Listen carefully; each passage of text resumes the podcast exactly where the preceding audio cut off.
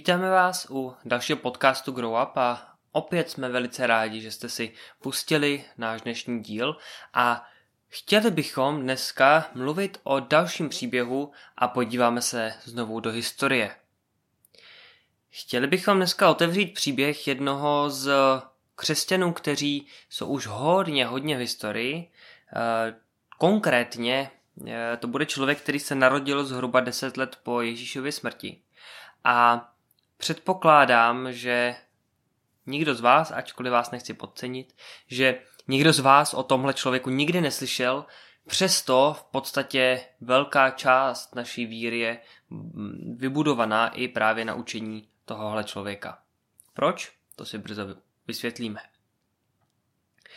Ještě než se pustíme vůbec do životního příběhu našeho dnešního uh, hosta, dalo, dalo by se říct, chtěl bych zmínit to, že nás bude čekat v neděli Grow Up bohoslužba, která nás bude čekat v Horní Krupé. A tak pokud uh, nás posloucháte ještě právě před nedělí, která uh, bude 3. dubna, tak budeme moc rádi, když přijdete do Horní Krupe v 9 hodin ráno, případně pokud si pustíte na YouTube stream a nebo pokud nás posloucháte později, tak pokud si pustíte zpětně eh, naši bohoslužbu, kterou společně s Grow Upem plánujeme. No a protože naše bohoslužba se odehrává v kontextu církve a my vlastně společně budujeme i tou bohoslužbou církev, tak věřím, že i tady ten příběh, který dneska budeme číst a který právě o té církvi vlastně do velké míry je, takže i to nás bude inspirovat a uh, že je to téma, které pro nás bude třeba v něčem i aktuální. Ale nebojte se, pokud církev pro vás není zase tak aktuální téma, tak máme tady i další zajímavější témata, které dnešní uh, příběh obsahuje. Pojďme se teď pustit do, té, do toho dnešního příběhu a já tedy uvedu, že dnes se budeme bavit o člověku, který se jmenuje Ignác a pochází z Antiochie, takže se většinou udává celým jménem jako Ignác z Antiochie. Eh, má také svoji přezdívku, kterou se někdy podepisoval, někdy se tak označoval a jiní ho tak označovali, a sice Theophoros, eh, což je řecky, a znamená to nositel Boha. Tak eh, věřím, že člověk, který se sám označoval jako nositel Boha a byl takto blízko ke Kristu, že nám má co dát a je to hlavně proto, že nejenom, že se narodil v tomhletom období, ale že se řadí mezi takzvané apoštolské otce. Kdo to jsou apoštolští otcové? To jsou muži, kteří žili na přelomu právě prvního a druhého století po Kristu a byli přímými žáky apoštolů.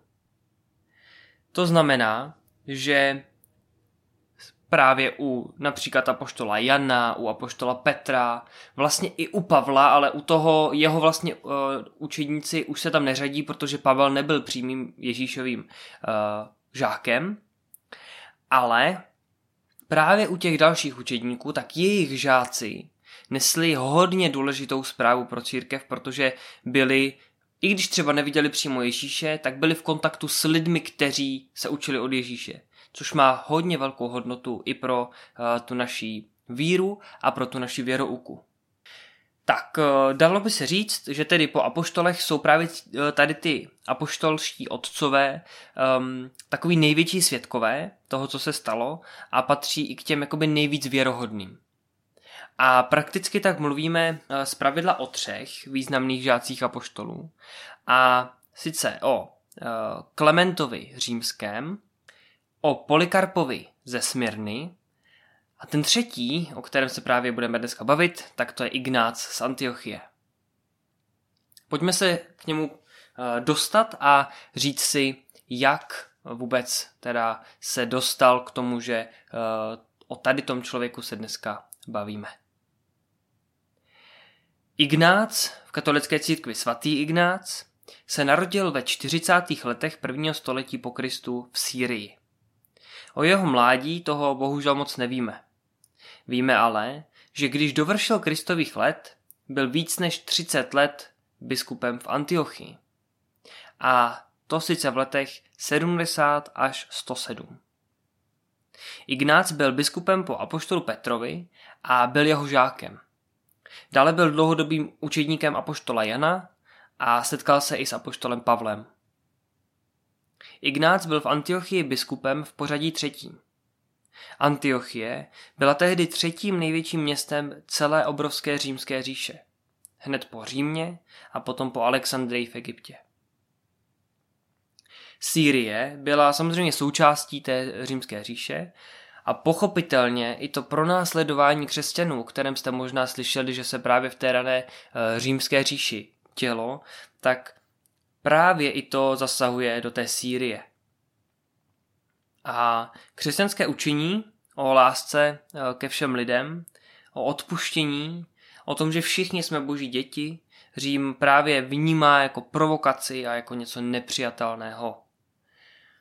Proto roku 107 je Ignác deportován do Říma.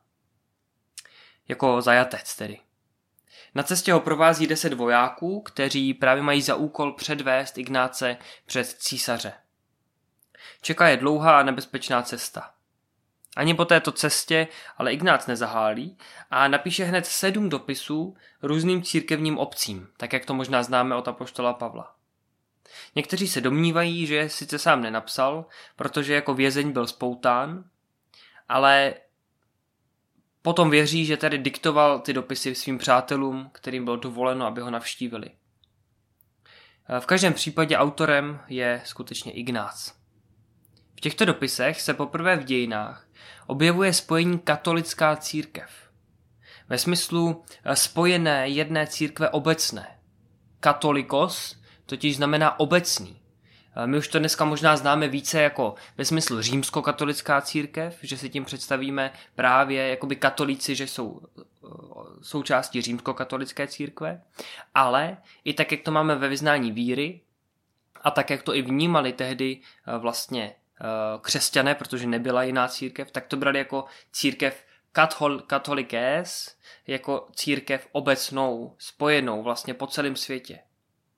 I když byly různé sbory v Egyptě, v Sýrii, v Římě, různě, a nebyly nějak jakoby propojené jakoby tak, že by byly, měli totéž jako schromáždění, totéž bohoslužbu a tak dál, ještě tehdy, tak se právě bralo, že jsou součástí té obecné katolické církve. A to je to, jak to Ignác tady poprvé takhle vlastně zmiňuje. No, eh, po té jeho cestě ho právě navštěvují ty, ty křesťané, které ono povzbuzuje a uh, jakoby snaží se je vést pořád k Bohu. No a eh, když při té cestě ve městě Smyrna vznikl nápad využít známosti u římského dvora a někdo, my sice nevíme kdo, ale někdo, chtěl Ignácovo vlastně mučednictví, to, že bylo v podstatě jasné, že tam zemře, odvrátit a nebo aspoň zmírnit. Jenže s tím právě ten náš biskup Ignác nesouhlasil. Napsal věřícím v Římě úžasný list, v němž je napomínal, aby nezasahovali do božího díla a jestli chce svého služebníka Bůh tak vznešeně oslavit, tak ať ho nechají. Ten list je potom obhajobou mučednictví a zároveň vyjádřením touhy Ignáce spatřit Boha, spatřit jeho tvář, která přináší spásu. Ignác byl připraven prolít krev, být na kusy rozerven šelmami, doslova být rozemlet jejich zuby, aby byl, podle jeho slov, shledán čistým chlebem pro Boha. Pojďme si teď přečíst takový kousíček eh, z toho jednoho jeho listu do Říma, který píše. Píše, má touha je ukřižována a žádný oheň pozemské žádosti už ve mně neplane. To spíše ve mně živá, mluvící voda, která mi uvnitř říká vzhůru kotci. Nekochám se pomíjejícím pokrmem, ani radovánkami tohoto života. Chci chléb boží. To je tělo Ježíše Krista. A za nápoj chci jeho krev a sice lásku nepomíjející. Proste za mě, abych došel do cíle. A tak se nakonec taky stalo. Ignác byl nakonec poslaný do arény, pravděpodobně v římském koloseu, kde byl odsouzený k trestu smrti za tu svou víru, za víru v Ježíše Krista a měl možnost mluvit s císařem, svědčil mu, sdílel s ním svou víru v Krista a nezapřel ho. A na základě toho tedy se dostal právě do Kolosea, kde pro pobavení ostatních byl hozený do té arény, kde byly různé divoké šelmy. A on přesně tak vlastně, jak si přál, byl v podstatě rozdrcený zuby těch divokých šelem. A tak se naplnilo jeho přání. Zemřel pro Krista a zemřel pro něj mučednickou smrtí.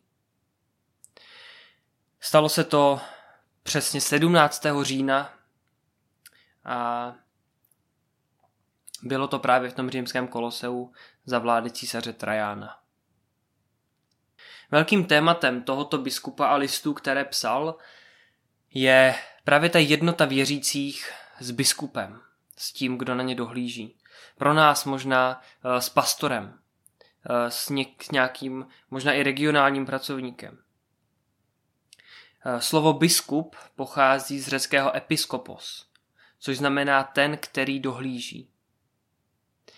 Tato jednota podle Ignáce je zásadní pro život církve. No a proto se zasazoval o to, aby existovala dobrá struktura jednotlivých církevních obcí. V čele každé obce byl biskup a ten měl kolem sebe sbor poradců. A tohle byla právě jedna z velkých zásluh Ignáce, že začala dobře fungovat dobrá církevní struktura. A tak můžeme vidět vlastně mnoho tváří toho jeho příběhu. E, jako říkáme vždycky, ať už vás inspirovalo cokoliv, tak věřím, že cokoliv z toho je dobré. Říkal jsem, že právě v tématu církve se máme od Ignáce co učit. On se zaručil o to, aby ty církve nebyly jenom tak, že někdo tam káže, nějak se to sejde a tak dál, ale aby tam byla nějaká struktura, na kterou se dá spolehnout. Aby tam byl někdo, kdo bude zodpovědný za to, jak se to tam eh, dělá, jak to tam běží, jak je tam vyučováno boží slovo a tak dál. A těmihle lidmi právě byli eh, biskupové a jak už jsem říkal, on uh, už byl jakoby v pořadí třetím biskupem. To není tak, že on by založil uh, tu praxi toho biskupství. Ale on vlastně uh, se zasadil o to, aby to tak bylo ve všech církvích.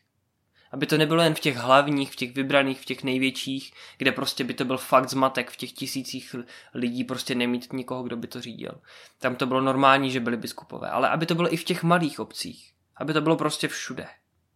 Možná byste někdo namítli, že eh, takováhle struktura v církvi je v něčem eh, vlastně na škodu, že to pak vlastně tu církev může zaseknout, že ta církev může zkostatět a ano, pokud se to přežene, tak je to sice pravda, ale církev potřebuje řád.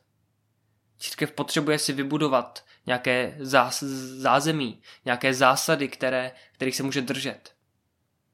A potřebuje mít někoho, kdo nese zodpovědnost a kdo vlastně pohlídá, aby se nešířilo nějaké špatné učení, aby naopak se šířilo dobré učení, které v tu chvíli je zrovna potřeba a tak dále. A i právě díky Ignácovi máme možnost tady to nejenom vlastně v katolické církvi, ale i mezi protestanty, i vlastně ve všech církvích dneska, tak se to tak prakticky dělá. Vždycky je někdo eh, tím jakoby biskupem, tím, který dohlíží. Ať už tomu říkáme jakkoliv pastor, kazatel, um, může to být vlastně cokoliv. A druhá věc, která je určitě krásně vidět na tomhle příběhu je, že Ignác viděl důležitost toho, že zemřít pro Krista je důležitější, než žít. A možná i žít pro Krista. Ale můžeme vidět v jeho životě takovou zajímavou snahu vlastně nezaleknout se ničeho a plně se spolehnout na to, co Bůh má pro něj v plánu.